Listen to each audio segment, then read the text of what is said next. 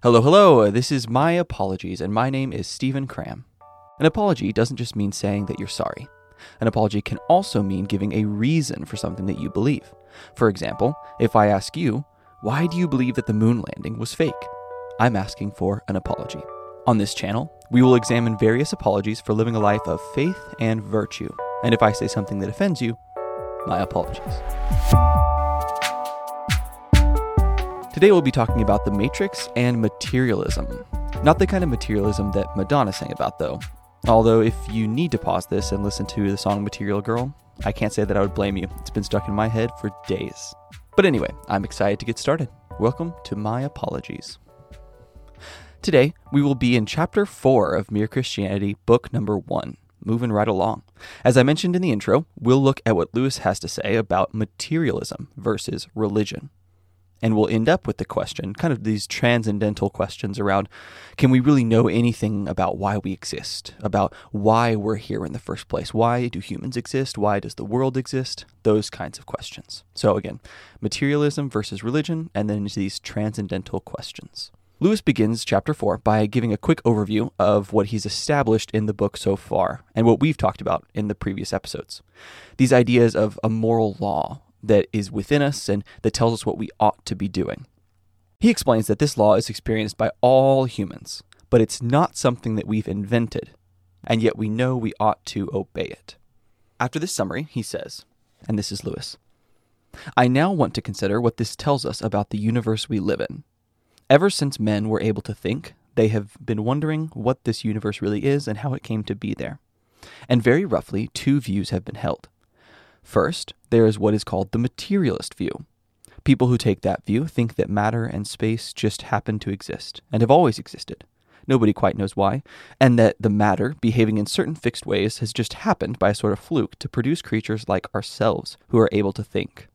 By one chance in a thousand, something hit our sun and made it produce the planets.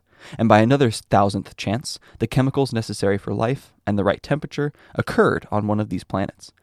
And so some of the matter on this earth came alive. And then by a very long series of chances, the living creatures developed into things like us.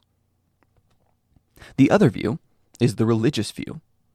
According to it, what is beyond what is behind the universe is more like a mind than it is like anything else we know. That is to say, it is conscious and it has purposes and prefers one thing to another. And on this view, it made the universe, partly for purposes we do not know, but partly, at any rate, in order to produce creatures like itself. I mean, like itself to the extent of having minds. Please do not think that one of these views was held a long time ago, and that the other has gradually taken its place. Wherever there have been thinking men, both views turn up. So, in this passage, Lewis highlights the two main views that everyone who has ever existed has held in regards to the reason why the world exists or where this all came from. The first he lists is materialism, which is to say, the belief that everything you see simply is. There isn't really anything beyond it. There's no spiritual world. There's no soul inside any of us. There is no transcendental truth. There's nothing behind it all to explain why it exists or even how it got there. Material just exists. It's like the basic unit of reality. As a result, all life that we know of, everything that has ever happened, arose from mere chance. We're stardust that has developed over time and somehow became sentient living creatures. There is no such thing, as I said, of any kind of soul or any kind of purpose beyond what exists plainly in the material world. So that's kind of an overview of materialism broadly. The other worldview that he presents is religion. He says everyone who isn't a materialist throughout all of history would fall into this religious category. And this includes people who would say something like a mind, a designer perhaps, exists beyond the material world, and it is the thing responsible for the material world. This designer created the natural world, all matter that we know of, and could also be responsible for things like spirits or the soul within us, or, for our purposes, the moral law, morality and these ideas of transcendent truths like goodness, beauty, things that can't be scientifically proven or shown materially, but we still seem to believe exist. This designer, call it he, she, it, they, if there's more than one, depending on what you believe, this designer made it all and has thoughts about it, intentions about it. And this is why you can actually derive answers to the question of why do we exist or how did we come to be? Because we believe that there's something beyond the material world that can actually provide an answer to those questions. Now, Lewis is distilling all of humanity into these two categories of materialists and religious. And hundreds, maybe even thousands of flavors of these beliefs exist, right? So, like for religion, for example, you have Christians, Jews, Muslims, Buddhists, Hindus, people who worship Zeus, I guess like the ancient Greeks, you know, all kind, even deists, like people always talk about the Enlightenment era. So, even the founding fathers of America, some of them were deists, meaning that they believed in a God that created everything, but he kind of has stepped back from history and he isn't really hands on with people. He kind of just lets things play out as they will. That would also be an example of someone in the religious category. They're not materialists. They believe in a God who is outside of the material world, who's created everything. So those are lots of different flavors. I think we would all agree that all of those different beliefs have different nuances, different beliefs. Some of them are polytheists, which would be in the category of people who think that they are responsible for the world, right? So, like if you worship Zeus, you have Athena. I don't know. I'm getting most of my mythology from the movie Hercules from Disney, to be honest. But the example still stands. There's lots of different ways you can be in the religion category. And similarly, there are lots of ways you could be in the materialist category. And of course, it kind of makes sense that there would be two camps because they they revolve around essentially do you believe that there's a god or not? Kind of like if you said there are two types of people, those who believe in the tooth fairy and those who don't. That's kind of what we're talking about. All of humanity has explained the existence of the world in these two broad ways. Just like all kids who experience their teeth being turned into coins underneath their pillows at night have explained it in two ways. You have the people who explain it via the tooth fairy and the people that explain it via parents. There's kind of a dichotomy that exists naturally because of the nature of the question being asked. Before we go further, I think it's kind of helpful to point out that there are thoughtful people in both categories right? You have people who are very intellectual, who have thought it through and have landed on believing that materialism is the best way to view the world, the most accurate way to view the world.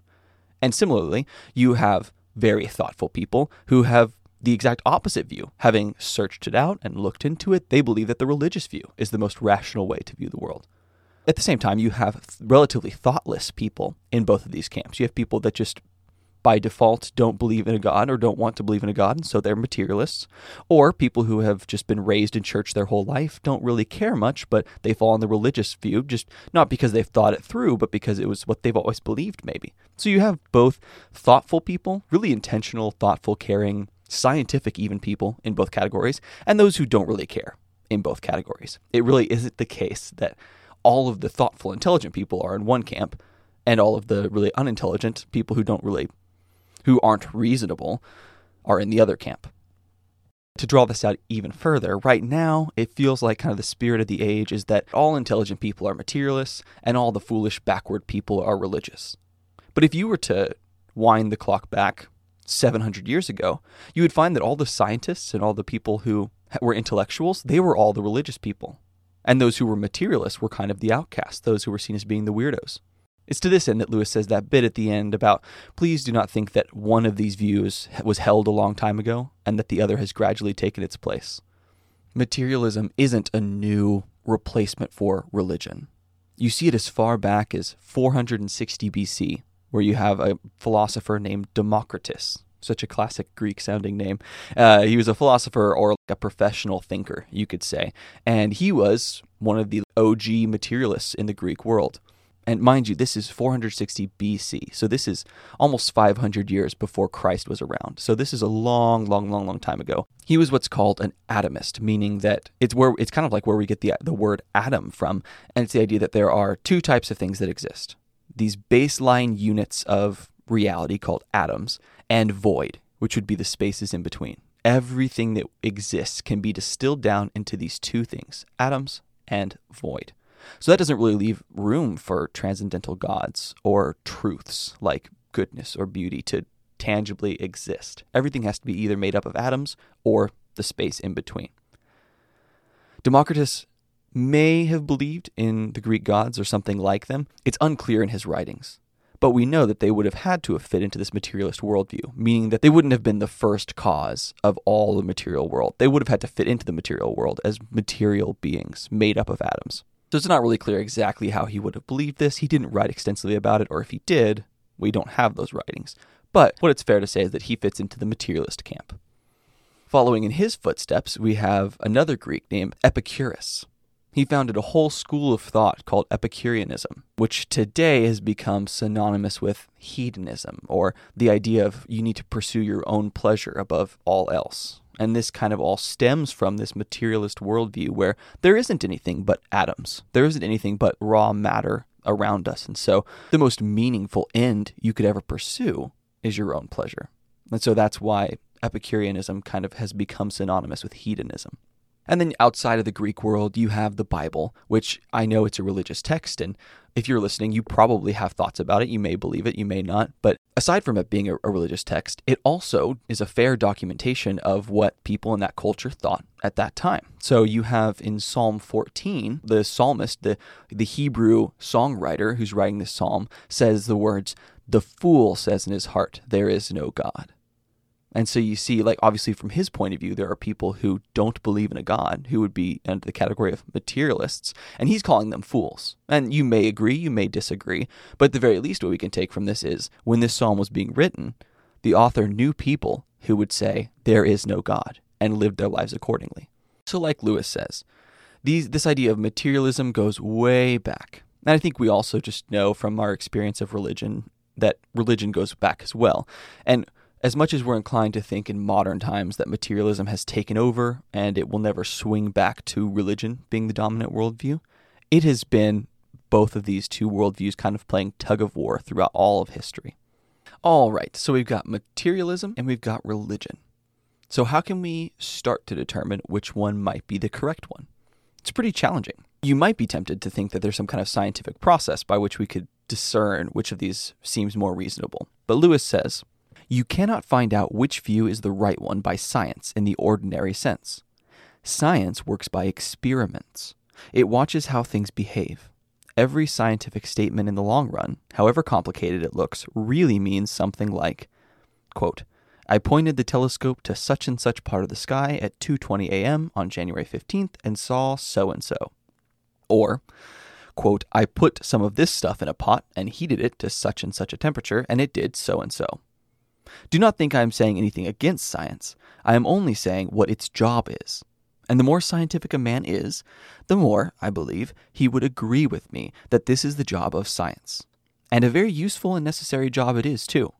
But why anything comes to be there at all, and whether there is anything behind the things science observes, something of a different kind, this is not a scientific question. If there is something behind all of this, then either it will have to remain altogether unknown to men, or else make itself known in some different way. The statement that there is any such thing and the statement that there is no such thing are neither of them statements that science can make. And real scientists usually do not make them. It is usually the journalists and popular novelists who have picked up a few odds and ends of half baked science from textbooks who go in for them. After all, it is really a matter of common sense. Supposing science ever became complete, so that we knew every single thing in the whole universe, is it not plain that the question, why is there a universe? Why does it go on as it does? Or has it any meaning? would remain just as they were. So Lewis here is saying you may be tempted to try to decide between materialism and religion by using science. But he explains that this will always fall short, and that's because science is for the realm of physics, not metaphysics. And I'll explain.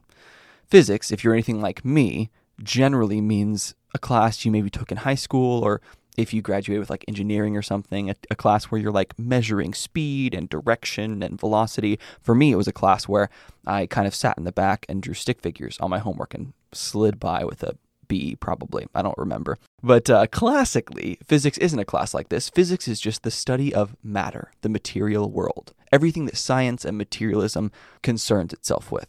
When you hear physics, think physical, the physical world. That's what science is in the business of physics. Metaphysics means after or beyond physics, beyond the physical world. Meta is a prefix meaning after or beyond. This is an area of philosophy. It deals with abstract concepts beyond the physical world, like, like a person having being, or how we can know things, what the substance of a thing might be, the cause of things. Metaphysics asks questions like, why is there a universe? Something that can't be measured by science. Or why are we here? It's these purpose kinds of questions. So science can't answer these. It's it can only exist in the realm of physics, not metaphysics. I've got a fun illustration for this that I've been thinking about a lot lately, actually. There's this new worldview that's rising up, made popular, I think, by Elon Musk. You, you may have heard of him. He, it's called simulation theory, which basically suggests that we are all characters in a super advanced video game or a simulation.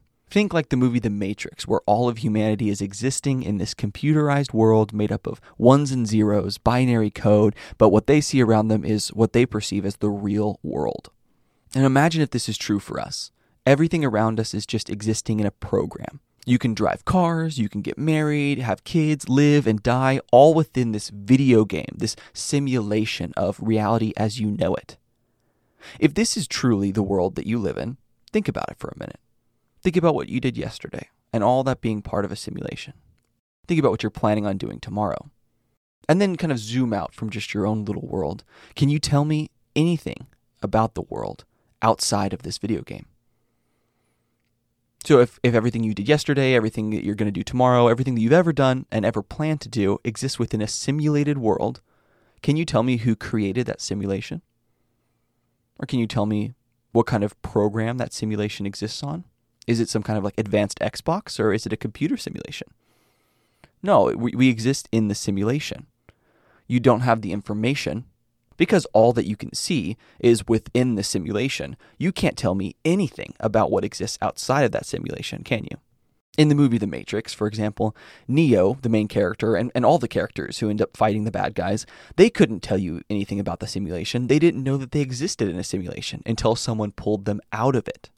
Once you're outside of it, then you can look back on it. You have to have someone giving you knowledge or pulling you outside of the simulation in order for you to be able to tell more transcendental truths about that realm which you were living in.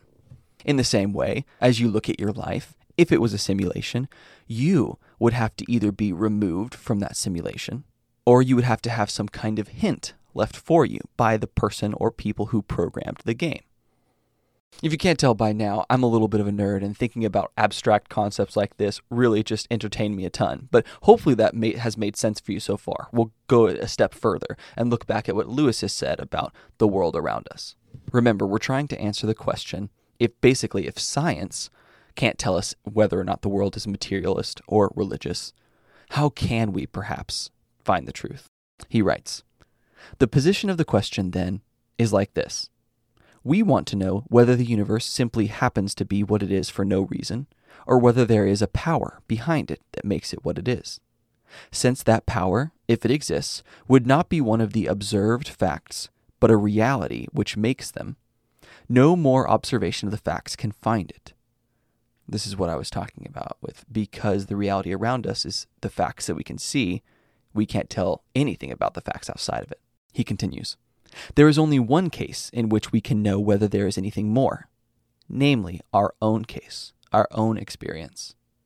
And in this one case, we find there is.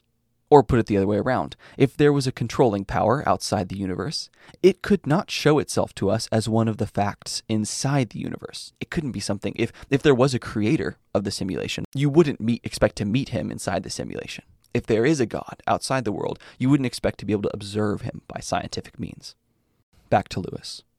If there was a controlling power outside the universe, it could not show itself to us as one of the facts inside the universe, no more than the architect of a house could actually be a wall or a staircase or a fireplace in that house. The only way in which we could expect it to show itself would be inside ourselves, as an influence or a command trying to get us to behave a certain way. And that is just what we do find inside ourselves. So, what's he saying? Let's go back to our simulation example. Imagine that the video game you find yourself in, the simulation, the matrix that you're in, is Mario World, and you're Mario. You find yourself in this wonderful world of painted landscapes and toadstools with eyeballs that talk to you, and turtles that you have to stomp on because if you touch them, you die for whatever reason. You, as Mario, could choose to stay home and just chill with your brother Luigi. You could eat good food, you could party, you could train your pet Yoshi, just hang out, live a very relaxed life. But for some reason, Mario, you feel compelled to go save Princess Peach. Mario could look within himself at the fact that he seems programmed to feel like he ought to go save the princess and wonder, where does this come from? Why do I feel that I ought to do this? This is sort of like what Lewis is talking about. He also notes that if you were observing from the outside, if you were just looking at Mario as a as the player of the game or as maybe his brother Luigi within the game, you wouldn't be able to tell what he was feeling inside. You wouldn't be able to identify this ought, this compulsion to go save the princess. You would just see his actions and you could you couldn't tell from that what he was eh, whether or not he was being compelled by his programming or his conscience to do that. You can't see his conscience as an outside observer. You can't read in a simulation the code that is compelling him to do what he feels he ought to do. This requires self examination. This is what Lewis means when he says that there is only one case in which we can know whether there is anything more, and that is in our own case. For us in the real world, this is what we've been talking about over the past few episodes, what he would call the moral law. Lewis has argued that we do find ourselves experiencing a world like Mario's world, one in which there is some kind of compulsion, an ought that we feel, and that this might be a hint that there is a programmer, a designer, someone who put that within us. So, a couple quick objections you might be thinking. First, if you find yourself thinking, yeah, but this whole moral law thing, it could just be the result of evolution over time. If you're feeling this tension, I invite you to check out episode 4 again, where we covered this extensively, or you could read chapter 2 of Mere Christianity. The second objection you might be thinking is, but this is just my experience. I can admit that when I look at my life, I feel like I ought to do this thing and I ought not do this thing. And it doesn't always quite line up with what would be convenient for me, but I, I feel this guilt almost, right? So, is this the moral law? Is this what's coming from God? And is this just my experience? Why would I think that there, other people are experiencing it too? Well, that's totally a great question, and Lewis addresses this near the end of the chapter. He uses the analogy of a mailman, which I think is really fun. He says, Suppose someone asked me, when I see a man in a blue uniform going down the street leaving little paper packets at each house, why I suppose they contain letters. I should reply, because whenever he leaves a similar little packet for me, I find that mine does contain a letter. And then if he objected, but you've never seen all those letters which you think other people are getting in all those other packets that he sees people receiving, I should say, Of course not, and I shouldn't expect to, because they're not addressed to me. I'm explaining the packets I'm not allowed to open by the ones I am allowed to open. It is the same about this question. The only packet I am allowed to open is man. When I do, especially when I open the particular man called myself, I find that I do not exist on my own that I am under a law, that somebody or something wants me to behave in a certain way. I do not, of course, think that if I got inside a stone or a tree, I should find exactly the same thing, just as I do not think all the other people in the street get the same letters as I do. I should expect, for instance, to find that the stone has to obey the law of gravity, that whereas the sender of the letters merely tells me to obey the law of my human nature, he compels the stone to obey the laws of its stony nature but I should expect to find that there was, so to speak, a sender of the letters in both cases, a power beyond the facts, a director, a guide.